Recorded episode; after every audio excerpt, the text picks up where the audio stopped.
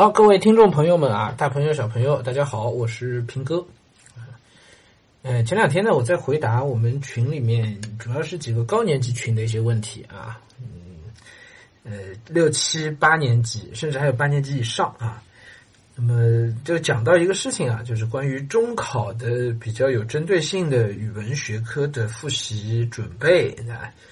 嗯，提早一点，可能从七年级、八年级就在考虑这个准备工作了。那晚一点的话呢，可能就到这个八年级、九年级了，是吧？那中考最后冲刺该怎么做啊？这个是蛮多家长在在提的，尤其稍微早一点，因为真到中考冲刺呢，可能很多学校也会有具体的安排，是吧？那家长呢，可能也需要一些比较思路性的、指导性的啊、战略性的一些一些规划。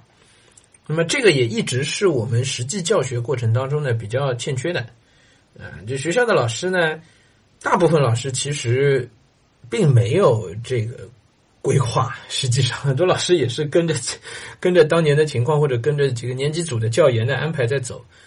那能够去确定这个教研方向的，往往就是年级里最有经验的那那一两个老师，啊，那也就是好的学校才有这样的。能够定大方向的这样的老师是吧？那这个也是定出来比较个性化，就是根据这个自己学校的学生的水平啊等等的，也是根据当年的这个高考的或者中考的政策去制定的，一般是这样有经验的老师的。那么落实到每一个个人头上，落实到个体的同学头上啊，我们呃中考提前怎么去规划，然后到最后冲刺怎么去做？嗯，我觉得这个问题还是值得来。聊一下啊，虽然我自己并没有参加过中考，而且就算参加也是几十年前的事儿了，也没什么参考意义啊。但是，呃，应对大型考试，它其实里边有很多通用的东西。OK，然后每一个年龄段可以做些什么，其实它是相通的啊。所以呢，呃，不揣冒昧啊，跟大家聊一下这个事儿啊。从头说起啊，就是在。哪个时间点上可以开始为中考呃做一些准备了，是吧？我们群里还有家长问到说，我们现在初二，那是不是为高中的学习做什么准备？我觉得早了一些啊，除非你中考就已经明确搞定了，比如你这个学校是直直升上去的，那你现在考虑高考没问题，眼光够长远。你如果中间要面对中考的，你想太远也没用，是吧？嗯，中期目标、长期目标可以结合去考虑长期目标，但是前提是不跟中期目标矛盾冲突，是吧？但是。我们在评说通识少年经济里讲过啊，时间成本就是机会成本，这最大的成本，你不能影响眼前的那个机会成本的啊。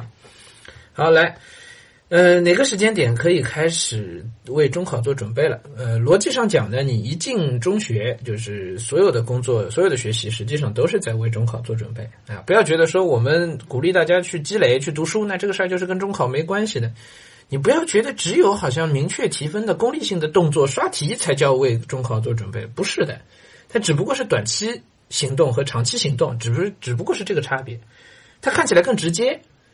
对，我我们要有一个，也是我们平时说少年经济里边给大家讲过，之后还会再再强调去讲的东西，就是人啊很容易就有一个只把眼前的东西看作成本或者看作收益，很容易这样，就非常短视。哎，越功利就越短视，你很容易忽略那些长期的东西。我在那节目里老跟同学们强调长期主义，强调这个时间的价值，原因就在这儿。哎，这其实是真正理性的做法，是是要去有有有长期主义的一个一个视角的，啊。我们从预备班六年级到七年级初一这个时间，你在所有读的书，实际上都是在为中考做准备的，只不过长远啊，是相对长远，并且好像不是那么直接，你就觉得它 好像没什么用，好像不是，实际上这个才是真正重要的准备啊。所以理论上来讲，从进初中开始，你做的一切都是在在在做这个准备了。啊，那么如果我们从功利一些的角度来说，就是什么时候开始需要很明确的以功利、以以以中考为目标去去去做一些事儿呢？我觉得合理的时间点就是在初二下半学期，也就是大家当下这个时间，就应该包括你的生活作息啊，包括你整体的这个生活生生活的状态啊，都应该要开始往这个方向调整了。最晚呢，应该是在初三的上半学期。也就是初三开学啊，无论如何要开始调整到这个状态去了，好吧？这个其实跟高考是是是类似的，是类似的。再早没有太大必要，因为你一旦开始进入到这个状态啊，你人整体就慢慢慢慢就开始状态越来越好，开始爬坡，状态开始爬坡，进入到一个紧张起来的状态。然后这个紧张状态维持到什么时候？维持到最后高考，就就就最后参加考试。这个其实跟我们呃运动员参加大型比赛啊是一模一样的逻辑。我自己以前参加过很多比赛，然后我也看到过我身边大学里我们有很多篮球队的同学，都是上海男子篮球学生男子篮球队的同学，在我们复旦的这个新闻学院，我看到他们去打全国男篮的比赛，他们还拿过冠军。怎么去调整状态的？就是这样，那个状态是一点一点、一点一点爬坡的，一定有一个过程。状态不可能突然起来的，没有这回事儿的，一定是一点一点、一点点爬起来的。然后爬到那个最顶端的时候。你就要就是教练在这里的价值就是帮助运动员去调整状态，不能一下子调得太好，不能一下子好的，因为一下子到了状态到达到顶端之后，很快就会滑下去的。你在那个顶端的状态，你是维持不了很长时间的。所以如果时间没有配合好，你在高考之前就进入了那个最顶端的状态，一模考的特别好，二模考的特别好，到高考可能那状态就下来了。人就是这样，你在最顶端的那状态上，你维持不住很久的，这是生理因素决定的。生理因素决定的，因为那个时候你你整个人的神经是高度紧张的，对吧？就凭这一点，你能持续紧张多久？不可能的，对吧？所以我强调，这是一个不断爬坡的状态。你从初一开始，我们就要为中考去奋斗，给孩子明确提出这样的目标。你那个状态到初二下，到到初三上，最多就崩掉了，就崩掉了。你过了顶端了，然后就回不来了。所以不要提前就紧张起来。到初二上半学期都不用，家长开始心里头可能有点考虑了，家长开始对未来有一个规划了，是吧？要不要去考一个什么样的学校啊？以我们孩子现在的水准，有没有信心去考那学校啊？对吧？这家长自己可以先紧张规划起来，然后这个压力传导到孩子身上，应该就是现在这个时间开始往孩子身上传导，开始告诉孩子，你以前学校里参加的各种各样的活动，有些以玩为主的，是不是可以该停的稍微停一停了？停也不是马上就要停的，也有一个过程的。让孩子心理上有一个接受的过程，对吧？比如说之前一直在学乐器的，我又要拿这个举例子，在学乐器的啊，出于兴趣爱好，哎，挺好，对吧？那么到现在我们接下去要中考了，那是不是跟孩子商量，我们停一年，你高一再恢复，可不可以？那我们是不是路慢慢的、慢慢现在没不是说一下子就全停光，完全丢掉，也不是这样。以前一个礼拜练五个小时的，现在我们一个礼拜练个两个小时，练个一个小时，那时间慢慢就腾出来了。对吧？开始让孩子适应说，我们比如说以前一个礼拜玩两小时游戏的，那开始你要紧张起来了啊！我们之后开始一个礼拜就玩一个小时游戏，比如说，对吧？那么你看这这里减掉一点，那里减掉一点，其实你学习的时间开始增加，对吧？一点一点一点的状态就调整好，然后到暑假里面开始对孩子可就可以提出明确的要求了，你就可以开始促使他紧张起来。开学就就初三了，哎，那你现在这个题开始要刷一刷了吧？好，以前一个礼拜做三篇阅读的，那是不是接下去一个礼拜可以做五篇阅读，对吧？以前那个两个礼拜做一张数学卷子，那现在是不是可以一个礼拜做一张数学卷子？哎，压力一点点就加加上来了。我这只是举例子啊，不是说真的就是一个礼拜一张啊，还是还是根据自己实实际情况去看。但是压力一点一点一点点加。OK，所以时间点的话，差不多就是这个这个时间点前前后后，大家自己去调整啊。那么别的学科的这个冲刺要做些什么？我我不方便智慧啊，但是我们在语文方面呢，我我大概来说一下啊。比较理想的情况是你初一的时候啊，古文的底子就是不错的，也就是你到初二上半学期，基本上你的古文已经具备了应付中考的大体上应付中考的一个能力，不会不会有脱节，不会说我到初二，呃，已经到现在下半学期的时候，我发现中考的古文题我我看都看没看明白，这文章我都完全读不懂。如果出现这个情况呢，就很比较糟糕的，这是比较糟糕的，啊，就你可能离语文高分差的比较远，哎，比较理想的情况是你现在时间去读中考的文言文，题目不会做到满分，做不到满分，可是你那个文章能够很顺利的读下来，意思完全都能够明白，个别的字词用法有些没背过，没有专门去刷过题，你可能不是很熟悉，这没问题。OK，这个是一个。给大家的一个一个参考的标准吧，可以这么认为啊。因为从整个中考复习的角度来讲，你初三的大部分的刷题的时间，其实还是留给数学和英语的。因为数学和英语是更容易通过刷题，因为他们比较死。我很早就讲过，因为比较死，所以他们是比较容易通过后期的集中式的训练刷题，可以有更大幅度的提升的。相对于语文来说，他们的其实这还是我们少年经济里讲的那个时间的投入产出比的问题，就是成本收益的问题。你的成本就是花上去的时间，就是那个机会成本。搞了这个科，搞不了别的科，机会成本，对吧？收益是什么？收益是你花这点时间能够带来的提分的效果。那么从最后，从从实那个呃实际学科的特性上来讲，就是你花时间下去，效率最高的其实是数学和英语，效率一定比语文要高。那么这就是为什么我之前一直强调语文要提前要积累，没有学业压力的时候，不功利的那个时候都要去积累积累积累，就就原因就在这儿。OK，所以你现在你到你到初二的时候，自己去评估那个语文。那么你如果初二初二之前你听了我们节目，你也就应该知道你那个语文古文的努力的目标的方向应该是什么，这就应该清楚了啊。好，也就是说你到古文这个事情，其实整个的节奏就是到初二的时候，如果达到这个水平，那么你初三的古文是比较轻松的，简单刷一点题，到时候就基本就因为你底子都在了，所以只需要刷点题，这个古文就应该没有问题了。积累的东西都有了，也不需要额外再去背什么篇目了，对吧？根据老师的节奏，其实就是把那个虚词全部都整理出来。应该我我印象中就是中考的古文当中，真正需要去背的、需要去去去记的东西，就是那些虚词的用法。你之前有底子，再加上一些背的东西能够运用，OK，虚词这个全部滚瓜烂熟，就应该没有什么问题了。啊，再刷一点题，这个是中考的这个古文，然后阅读理解，作文最后说啊，阅读理解是是是最麻烦的一件事情。就是你之前你的水平怎么样？你大概在哪个档次？呃，到最后其实挺难，就是一年时间是挺难，最后最后突然改变过来的，其实比较难的啊。所以你从六年级到初一到初二，哎，如果你的这个阅读理解的水平一直就在那，这个问题一直都没有解决，始终都是扣这点分，你指望通过初三最后刷点题能够有质的飞跃，做不到的，做不到的。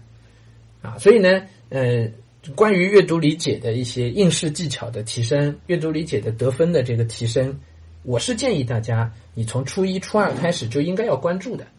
那么到初二了，如果你发现，哎，我这个阅读理解始终还是这个地方会失分，你也放心，挺正常的。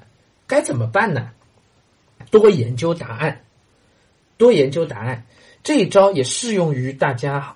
从现在从初二开始，一直到初三的。整个的刷题的过程，阅读理解所谓的刷题啊，根本上是去看那个答案，是理解答案的思路。我这两天回答问题都会都在强调这件事情。我们在阅读理解那套网课里边也专门跟大家讲过刷题的方法，就是去看研究那个答案，它为什么这么写。你会出现三分丢一分、四分丢两分、零零散散一直在扣分这个情况。很大一部分原因就是你回答问题的切入点、你的思路跟那个标准答案的思路啊有那么一点偏差，但是你们又有交集，有交集的部分就是你得分的部分，偏差的地方就是你没得分的地方，或者就是你的思维没有那个标准答案的思维来的全面，所以三个点你达到两个点漏了一个。OK，根本上一点就是你跟标准答案的思路之间有出入。听懂这个意思啊？所以，如果你没有老师可以具体指导你，或者没没没有特别的这个辅导的话，你自己要去解决这个问题。怎么解决？你你相信我，这个问题是你自己可以解决的啊，可以大部分去解决的，就是去仔细研究答案。你刷题的时候也是自己做一遍之后去看答案，自己做一遍之后去对答案，对答案不要只看对错，自己对答案的时候一定要去想这个答案它为什么写成这样，它的逻辑是什么。他怎么就想到了这一点？我跟他不一样的地方，他为什么想到了？我为什么没想到？他是什么思路？他想下去想到这个，然后自己去总结经验，多做几篇之后，自己就能总结经验了。哦，这类题原来都要答这么一句话的，能找到共性的东西的，自己去找，一定能找到。比如说你不听平哥的课，你直接自己去做概括中心的题目，第一句概括中心，你可能根本就不知道怎么回答，无从下笔。然后看了答案，发现答案里是这么这么来写的。本文通过了什么什么事件，表达了什么什么精神，啊，它大概是这样，我大概理解了。其实没真理解，接着做第二篇，然后又是概括中心啊，我又啊，我我大概可以这么写吧，我随便写个两句，稍微靠近一点，一看答案，本文通过了什么什么的事件啊，赞扬了什么什么样的品质，哎，好像跟刚才那有点类似吧？会总结的同学，会学习的同学，这时候自己去提炼了，发现哎，他们俩句式是差不多的，就是从答案当中学习。然后在做第三篇的时候，这孩子可能自己就知道了哦，本文通过了什么什么事情，表现了什么什么东西，我就这么来写吧。那恭喜你，这一篇的答案你基本就差不离了。第一到三分你可能全扣光，第二到三分可能扣两分，这一到三分可能你就扣一分了。这就是进步的过程。这进步过程从哪里来的？不需要老师指导的，看答案自己去研究，是从答案当中自己去学习的。阅读理解的所谓应试技能的提升，就是指的看答案。那我们那套网课里面，我帮大家把答案都看过了，我来帮大家总结了一些这样的有通用的句式、有得分的要点，我总结给你们了，对吧？但那也并不是全部，因为题型变化万端，你还是要自己实际去刷题的。我在课程里也强调，学了不够还要去习的。好，这件事情啊，各位啊，就是你从初二开始要比较强化去做的事情，需要比较强化去做的。初一的时候，我不推荐这么做。是因为你在初一的时候需要把更多时间用来读书，但是到初二了，这件事情是必须要开始做了。到初三了，那就更加了，是吧？甚至到了初三，很多时候是在增加熟练度。你应该这个问题在初二就解决掉了，在初二的时候答题的思路我大体上都已经知道了，不应该什么到了初三下半学期还遇到说，哎，有这个思路我不知道的，那你这估计最后比较难了，是吧？啊，应该所有各种各样的思路，你已经基本都遇到过了，都已经学习过了。然后是增加熟练度，看到题目我就知道出题人什么思路，然后我就按那个思路去回答。看到题目，我脑袋里就能大体反映出来标准答案会往什么路子去写，我就顺着那个路子去写。这就叫熟能生巧了。这熟能生巧其实是通过比较大量的重复训练去做到的。所以你倒推过来。就应该是在初二的时候已经开始刷题了，但初二的刷题不是以量取胜，初二的刷题是以质取胜，是去看答案的思路。OK 啊，这个是嗯讲的比较功利、比较比较应试的这个这个部分，好吧，也是很重要的方法。就如果我去给同学们，不论是上大课，还是有一天我我比如给孩子们上家教，给给某个孩子讲上上家教课。我也会这样去让他做这个练习，我会一篇一篇给他做，每一篇我来给他讲那个答案，我把答案给他看，让他自己学，让他自己总结。他讲不清楚，我来指导他，我就会这样去做的，好吧？所以这都是直接可以上战场的方法，各位啊，就直接可以上战场的。OK，好，然后最后一个是这个呃作文，作文呢，说实话，你现在到初二的时候，如果你的这个作文水平，很很很很很普通，很一般。你现在希望到中考能有有能够有一个突飞猛进，是很难的。甚至我可以说，你不用太指望，就是你现在水平是什么样，你到中考的作文水平大体上还是怎么样。真正要突飞猛进是很难的。但是哪一类同学是可以突飞猛进的呢？就是现在作文写的很糟糕的同学。哎，那你。赶紧去追啊！赶紧去背范文，那是可以有一个比较明显的一个进步的，是可以有突破的。OK，那么可以怎么做？有些什么样的方法可以去就这个方面可以去改善、去去去提高的？我也说一下啊，有一个办法应该是很好用的，也是适合于几乎所有人，但对成绩本身成绩越差的同学，这个办法应该是越有用，好吧？什么办法呢？就是你去买一本，就或者去找几本这个中考的真实题目的真题的作文高分作文选，应该都有的，应该都能够找得到的。这个书你你网上找不到，你到图书到到到书店里面去找。OK，按照惯例，每个地区的高考考完之后，那篇高考当年的高考作文都会专门出一本集子，就是当年高考拿到一类卷的优秀作文的。或者高分作文的选集，OK，我自己当时那篇作文就在我那一年就收到那个上海卷的集子里去的，一类卷一等，所以我才知道它是一类卷一等，不然我又看不到高考卷子，对吧？说杂，我们当时的题目。那么中考是不是做这个事儿？各地是不是情况我都不知道，我不是很确定。但是你总归能找到前几年的 这一类的书的。OK，找一本这样的书，注意一定要是真题，因为真题才是最有价值的，真题才是最有价值的啊。好，然后你从我建议这个事儿就是初二开始做，怎么做啊？拿到那本书之后，先看题目。比如我看了，这是二零零五年、二零一五年的这个中考中考题目啊，这作文是这个标题。好，然后对着这个题目干嘛？第一件事情，自己写一篇提纲，不用写作文，自己写一篇提纲。写提纲的价值作用是在于整理思路，对吧？你就当自己上中考战场了，拿到这题目我该怎么写？你不要说这是明年的事儿，你今年初二你该该该干这事儿啊！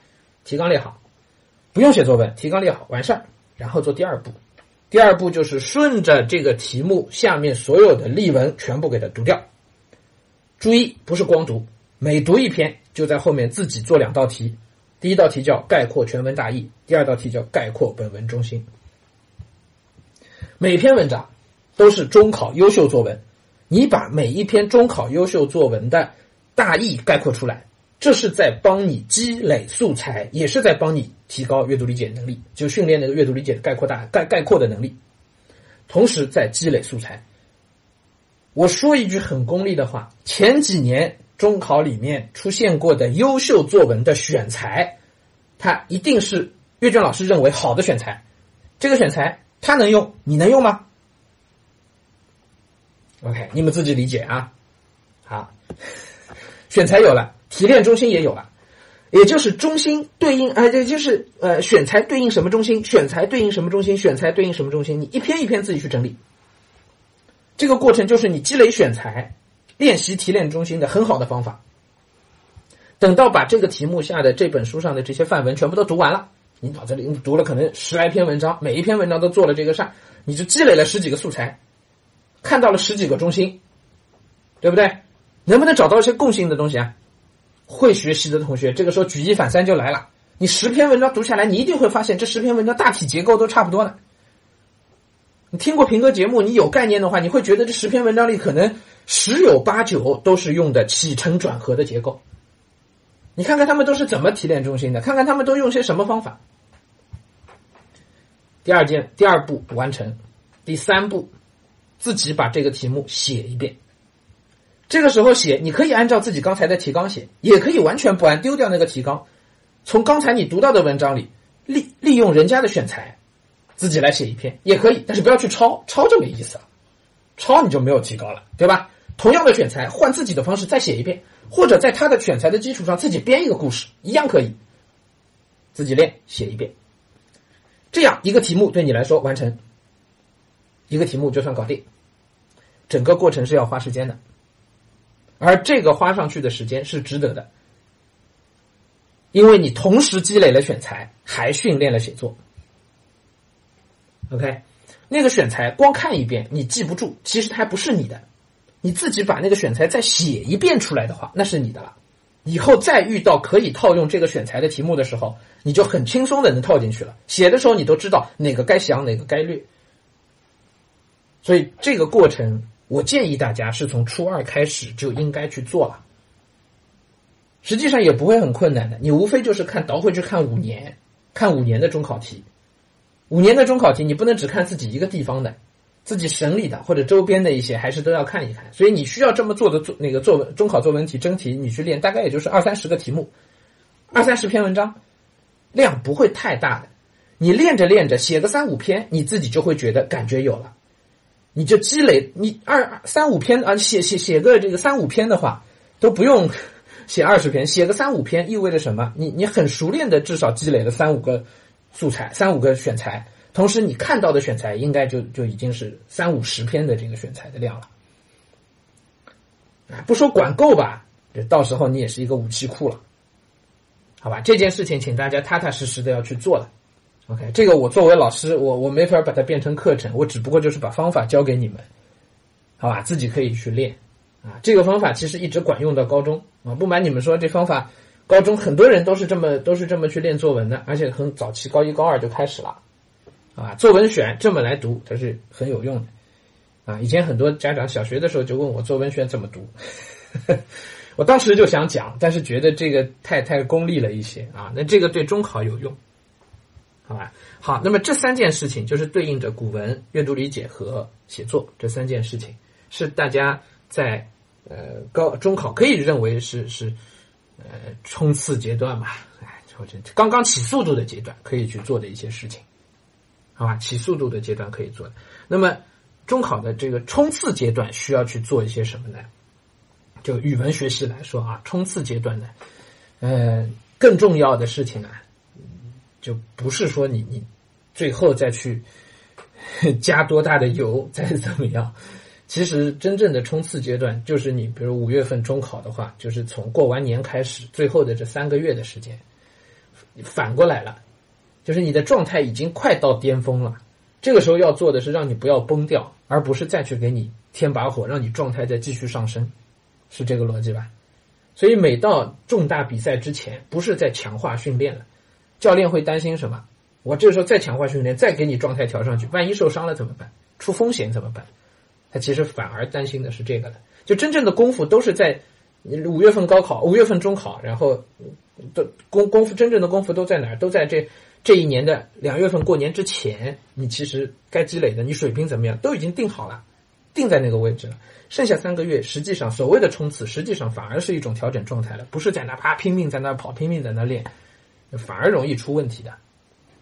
所以最后三个月的冲刺啊，倒是反过来了，应该干什么呢？应该去确保一些基础的东西啊，熟练的掌握，不要出错。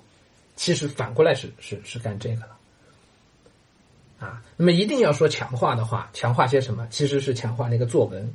因为这个时候你会发现，一张中考卷子里边最大分值的部分，它是最容易失分的，也是最容易得分的，就是作文。那么你要想方设法再去优化这篇作文。这个时候优化有什么方法？就是增加自己的熟练度。你可以去练那个刷刷作文题，怎么刷法呢？就是看着题目列提纲，看着题目列提纲，甚至到后面是看着题目打副稿，看着题目打副稿。提纲一有，后面思路清晰。你保证自己在考场上看到作文题，立马就能反映出我写什么东西。反应速度越快，你在写作上花的时间越少，你整张考卷考试的时候效率就越高。这个时候不是再去增加题库、增加那个选选材库的量了，而是增加熟练度。这熟练度就是你构思作文所需要的时间缩得越短越好。这是你最后冲刺可以去做的一件事情。OK，就看到作文题立马反应，看到作文题立马反应，一篇一篇作文题往下看，大量的作文题。啊，这个是你最后冲刺，还包括什么？再去积累一些好词好句，多去看一些新闻时事，最近的一些什么时事、什么热门的东西，是不是能够用进去的？